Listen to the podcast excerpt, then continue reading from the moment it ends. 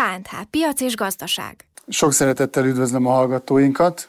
Ez a KNH Piac és Gazdaság szokásos havi podcastja, és annak is 2023. november 22-i adása. Szirányi Bence vagyok, treasury üzletkötő, és Német Dáviddal, a bank vezető elemzőjével fogok beszélgetni. Szervusz, Dávid! Szervusz, sok szeretettel köszöntök minden kedves hallgatót!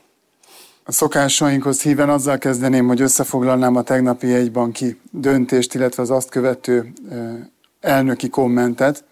75 bázisponttal csökkentette az alapkamatot a jegybank, ezzel 11,5% lett az alapkamat, és talán azt gondolom, hogy úgy lehet a legjobban összefoglalni a sajtótájékoztatót, hogy a gazdaságértékelésnek voltak pozitív elemei, negatív elemei, illetve volt egy előremutató iránymutatása az alelnöknek a kamatpályát illetően.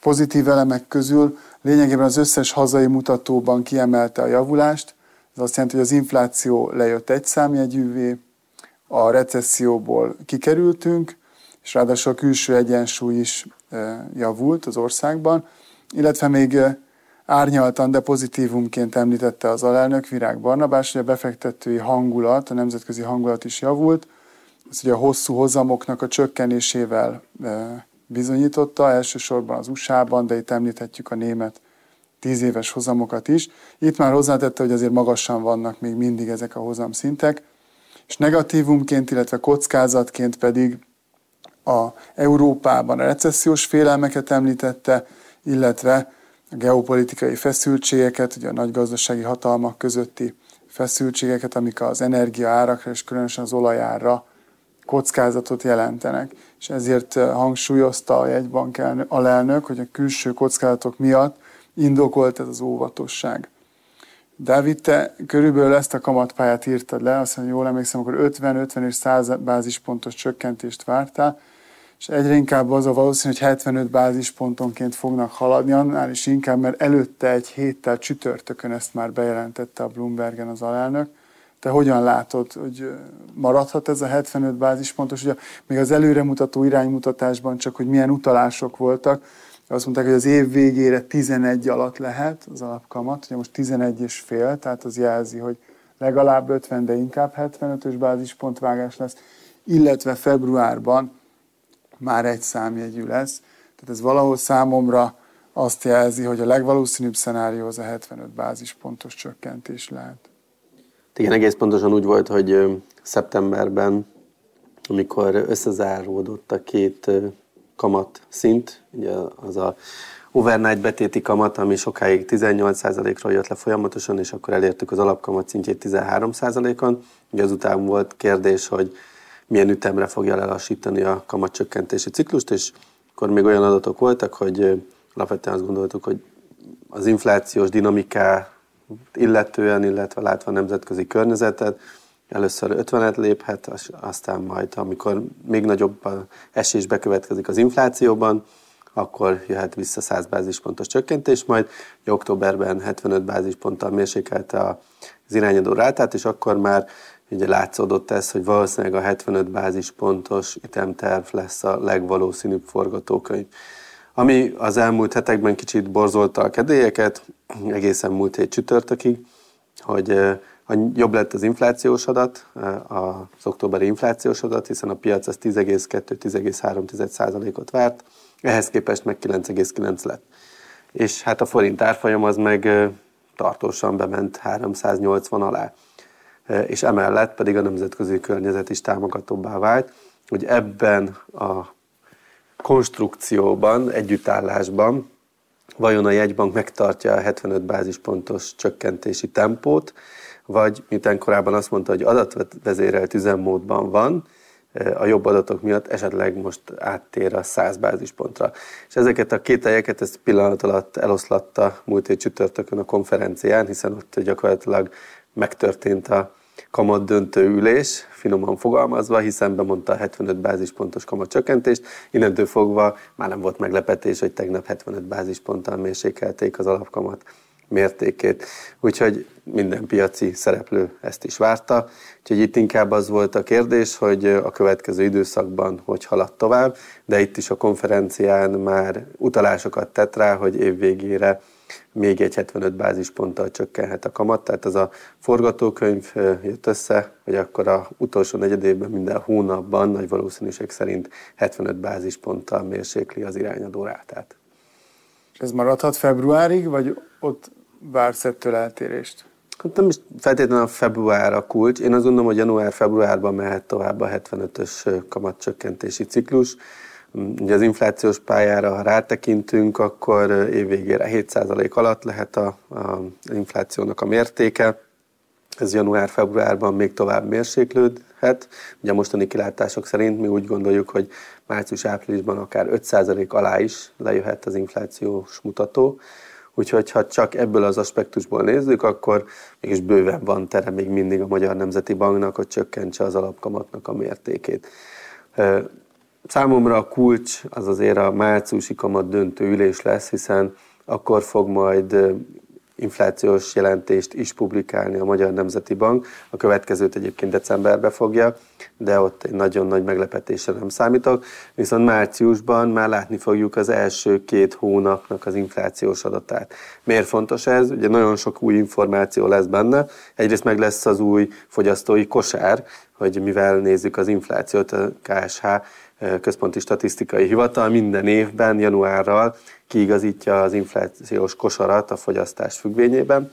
Úgyhogy meg lesz ez az új kosár, emellett látjuk majd, hogy az év elején milyen átárazadások lesznek. Tehát, hogy vállalatok hogyan gondolkodnak az előttünk álló időszakra, milyen áremelést tartanak elképzelhetőnek vagy megvalósíthatónak, a keresletet is figyelembe vélve, illetve a költségsokkokat. Úgyhogy ez a március inflációs jelentés az egy nagyon fontos publikáció lesz a Magyar Nemzeti Banknak.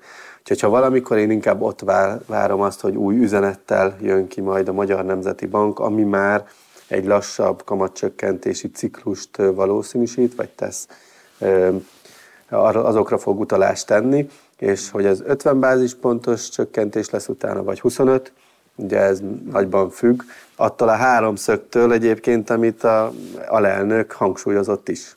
Ez az infláció, növekedés, külső egyensúly, de akkor a legvalószínűbb szenárió szerinted is, hogy februárig a 75 bázispontokkal valószínűleg elmennek, esetleg, ha nagyon nagy kockázat bejön, és az infláció mégis felgyorsul, például egy energiások miatt, akkor ez lehet kevesebb, de márciustól pedig meglátják az új adatok függvényében. Igen, igen, tehát most egyelőre, hogyha ránézünk az olajpiacra, az is nyugodtabbnak tűnik, Ugye a gázpiac is viszonylag nyugodt. Pont ezt mondta Virág Barnabás, hogy ezt a 7% alatti inflációt is elképzelhetőnek tartja év végére, akkor, ha az energiaárak a jelenlegi szinten maradnak. Azért ez, ez egy nagy ha, persze, de itt ők is kiemelték ennek a kockázatát. Abszolút, tehát az látszik, hogy az elmúlt pár hétben azzal, hogy az olajára tudott lefelé mozdulni a 90 dollár fölötti tartományból a 80 dollár közelébe, ráadásul az euró-dollár árfolyama is felfelé mozdult, tehát ugye gyengült a dollár az euróval szemben, a forint is erős volt, ez egy elég komoly csökkenést okozott a kutakon az üzemanyag árakban, ami egyből meg is jelenik az inflációban, és jó pár tizeddel húzza lefelé az adatot. Tehát valóban, hogyha megmaradnak ezek a kedvező tendenciák, akkor bőven 7% alatt lehet az évvégi inflációs mutató, akár 6,5% környékén is. Ez persze nem azt jelenti, hogy az éves átlag az, azt már nagyban befolyásolni fogja, tehát ott nagyjából ez a 17,7%-os éves átlagos infláció lesz 2023-ra vonatkozóan, de az, hogy hogy indítjuk el a jövő évet, abból a szempontból ez igenis számít, hogy milyen energia árszinttel, üzemanyag árszinttel kell kalkulálni a cégeknek, különböző vállalkozásoknak, úgyhogy nagyon kell figyelni az olajpiaci fejleményeket. Egyébként pont most az OPEC Plus-nak a a esedékesülését azt úgy tűnik, hogy elhalasztják, mert elég komoly viták vannak azzal kapcsolatban, hogy akkor most csökkentsék tovább a termelést, vagy ne csökkentsék tovább. Itt egyre inkább jönnek be gazdasági lassulástól való félelmek, akár recessziós félelmek, ami elsősorban Európára éleződik ki. Ott rosszabbak a gazdasági kilátások, de Amerikában is vannak már jelek arra, hogy elkezd lassulni a gazdasági növekedés. Értem, de akkor a fontos és fő üzenet ebből, hogy a energiapiacon nem vársz egy áremelkedést, hiszen te osztod ezeket az optimista inflációs, vagy legalábbis dinamikus dezinflációs várakozásokat, az év végi 7%-ot, és tovább az 5%-ot jövőre. Igen, én osztom azt, hogy még a következő pár hónapban lefelé eh, trend van az inflációban. Ugye olajár esetében sem várunk drasztikus emelkedést. Nagyjából ez a 75 dollár és 85-90 dollár közötti sávban persze mozoghat. Továbbra is a, az értéke az olajnak.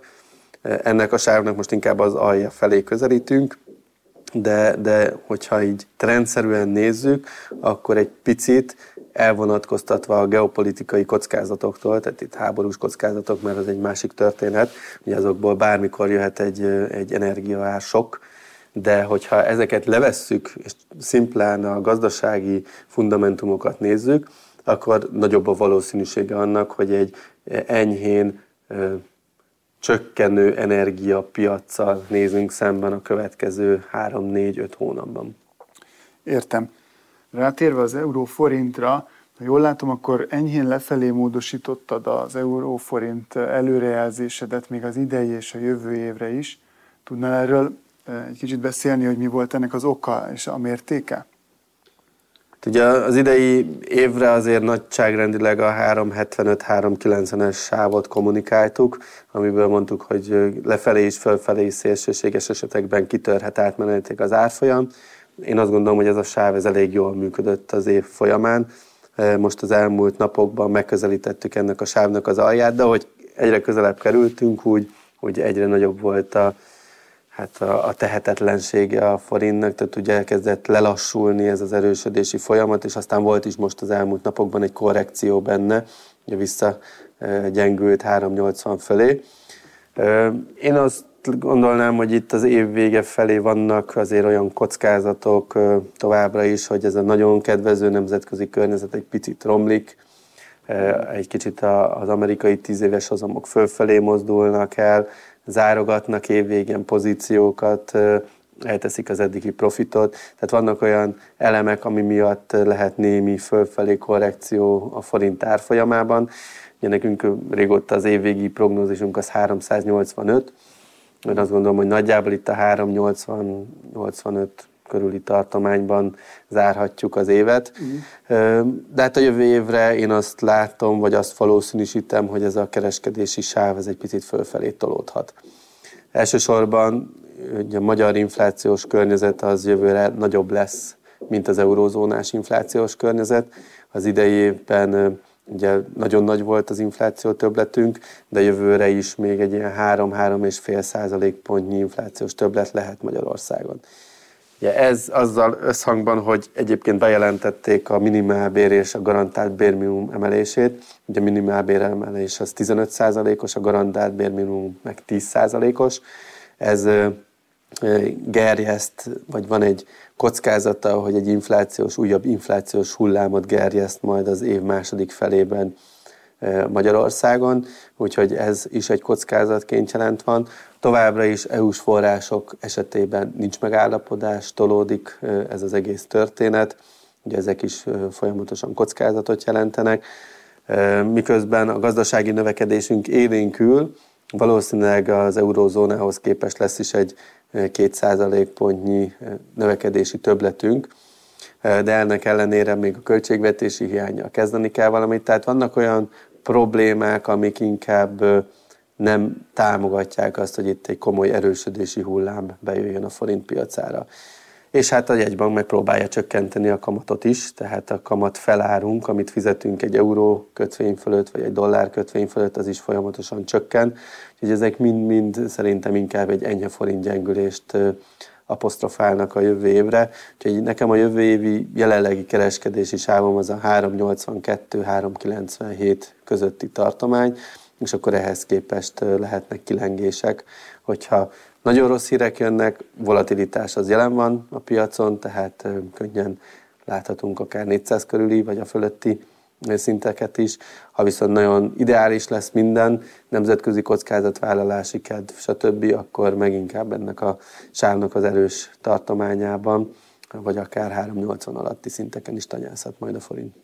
Értem, tehát ebben azért szimmetriát is el tudsz képzelni mind a két irányba kilengés. Vannak abszolút szimmetrikus elemek, tehát továbbra se látjuk pontosan, hogy sikerül-e megvalósítani a soft landing verziót. Most éppen bizakodik a piac, hogy komolyabb gazdasági sok nélkül átvészeltük ezt a brutál inflációs környezetet, de azért jönnek olyan adatok is, amik meg azt mutatják, hogy itt-ott vannak elbocsátások, vannak körbetartozások, magas a kamatkörnyezet, ez idővel egyre inkább rá fog nehezedni a gazdaságok teljesítményére, és akkor ebből baj lehet, szóval vannak azért bőven kockázati tényezők is, amik miatt hirtelen romolhat a nemzetközi hangulat is, és akkor ez a forint árfolyamára is nagyon komoly hatással lesz. Oké, okay. tekintsünk egy kicsit az euró-dollárra és a nemzetközi vizekre. Az USA-ban lényegében kiárazódott a decemberi kamatdöntésre a kamatemelés, és a dollár is elég komolyat gyengült 1,09 közelébe, és az Európai Központi Bank is szünetelte a kamatemelést, és ott is elmondható, hogy a piac ezt a kamatemelés szüneteltetését hát elég tartósnak árazza egyelőre, annak ellenére, hogy tegnap Christine Lagarde még arról beszélt, hogy az infláció elleni küzdelemnek nincsen vége. Ott hogy látod, most itt a vége a fejlett jegybanki kamatemeléseknek? Hát egyelőre úgy tűnik, hogy vége, és inkább a kivárási taktikára váltanak át, és sokat emeltek, azért azt tegyük hozzá, hogy pár hónap alatt, vagy pár negyed év leforgása alatt emelték meg a kamatszinteket, és nem mondom, hogy extrém magasra, de ha az elmúlt 20 évet nézzük, vagy 25 évet nézzük, akkor ez egy magas szintnek tekinthető mind Amerikában az 5% fölötti alapkamat, illetve az eurózónában a 4%. És hozzáteszem, hogy főleg ezek mellett az államadóság szintek mellett. Így van, abszolút. Tehát utoljára ilyen magas kamatokat így a, a pénzügyi válság előtt láttunk 2007-8-ban.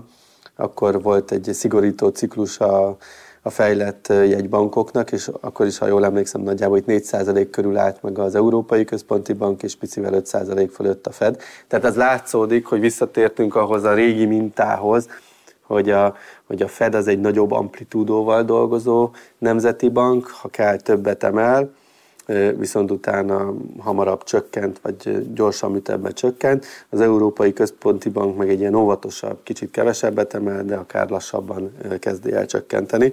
Úgyhogy nagyjából jövő évre, meg az azután évre is ez körvonalazódik. Az, hogy a, a Fed az mikor kezdi el a kamatcsökkentési ciklusát, hát erről nagy viták vannak. Nagyon kamatemelést már nem vár a piac, 10-20 százalékos valószínűséget, ha ad neki, hogy még lesz. Ennél az jelentősen nem nagyobbat. Inkább az, hogy most április, május, június, július, melyik hónap lesz az, amikor az első kamatcsökkentés bekövetkezik. Ez szóródik, attól függően, hogy milyen adatok látnak napvilágot. Mi azt gondoljuk nagyjából, hogy azért a, a harmadik negyedében már van esélye annak a vége felé, hogy lesz kamatcsökkentés, de azért elsősorban az év második felében körvonalazódik azt, hogy elindul a lazítás, illetve az Európai Központi Bank esetén lehet, hogy ez csak majd az utolsó negyed évben lesz a jövő évben. Addig még kiderül persze, hogy milyen inflációs pályát fut be Európa és Amerika. Azt fontos látni, hogy még nagyon sok az ilyen vissza ható hatás, hogy ezek a bázis hatások a nagy amplitúdójú energia és nyersanyagárak miatt, ezek a hatások nagyjából a jövő év közepén ki fognak futni, és onnantól egy tisztább képet látunk az inflációs, mély inflációs folyamatokról. Most ezeket leginkább a maginflációs mutatókkal próbáljuk megragadni, és ott már látszik folyamatosan hónapok óta, hogy magasabban van a maginfláció, ugye, ami kiszűri például a idényáras élelmiszereket, meg az energiaárak változását, magasabban van, mint a teljes inflációs mutató. Tehát itt már van egy ilyen ellentmondás, hogy nem annyira attraktív már a dezinflációs folyamat, az inflációnak a csökkenési üteme, mint amit első ránézésre lehet látni. Úgyhogy ezek a kételyek, ezek folyamatosan jelen lesznek a következő hónapokban, negyedévekben, és hát a jövő évben a kamatcsökkentési ciklusnak az egyik fő meghatározója az az lesz, hogy milyen ütemben tud visszatérni az inflációs környezet a 2%-os célokhoz. És mit jelent ez az euró-dollárra? Várod egy 0,9 fölé, ahova mostani új kamatpályák alapján begyengült a dollár? Alapvetően a mi prognózisunk már régóta az, hogy a jövő évben inkább euró erősödést várunk a dollárral szemben. Ugye az előző hónapokban beszéltünk róla, hogy az 1.05 körül azért egy elég komoly aljat épített ki az árfolyam, de hogy volt rá esély, hogy esetleg áttöri ezt, és akkor 1.02, 1.03 még elmegy. Ugye most a legutóbbi 3-4 adat ezt teljesen kiáraszta, és fordult a tendencia, úgyhogy eltávolodtunk ettől a szinttől. Továbbra is az alapforgatókönyvünk az az, hogy a jövő évben inkább egy gyengülő dollárral számolunk. Az azt jelenti, hogy az év során 1.10 fölé is, 1.12, 1.13 környékére is várjuk majd az euró-dollár keresztárfolyamot, de ott is látszódik, ami a legtöbb piacon, hogy nagyon nagy a volatilitás. Tehát a bizonytalanság a piacokon nagyon erős, és nagyon ahogy bejön egy-egy eh, markánsabb hír, hirtelen nagy mozgások eh, jelennek meg. Az euró-dollár árfolyam is nagyon gyorsan felszaladta 1,06 körüli szintekre az 1,09 fölé. Úgyhogy ez a, ez a bizonytalanság, nagy reakció, az egyes adatokra, ez, ez velünk marad, és ez pont abból adódik, hogy nagyon bizonytalan a, a környezet, és emiatt nagyon érzékeny a, a piac egy-egy híre. Hogyha egy erősebb trend lenne, meg egy erősebb view nézet a, a következő fél év, egy évvel kapcsolatban, akkor egy-egy hír ennyire nem billentenék ki a piaci pozíciókat. Én azt gondolom, hogy ez, ez még egyelőre velünk marad a következő hónapokban. Értem. Nagyon szépen köszönöm, Dávid, hogy itt voltál. Azokat a témákat, amiket szoktunk, azokat mind érintettük. És akkor havonta szoktuk megtartani ezt a felvételt. Most ez a következő hónapban eltolódik, és a következő adást majd január elején fogjuk fölvenni. Addig is köszönjük a figyelmet, és minden jót kívánunk. Köszönjük szépen, további szép napot!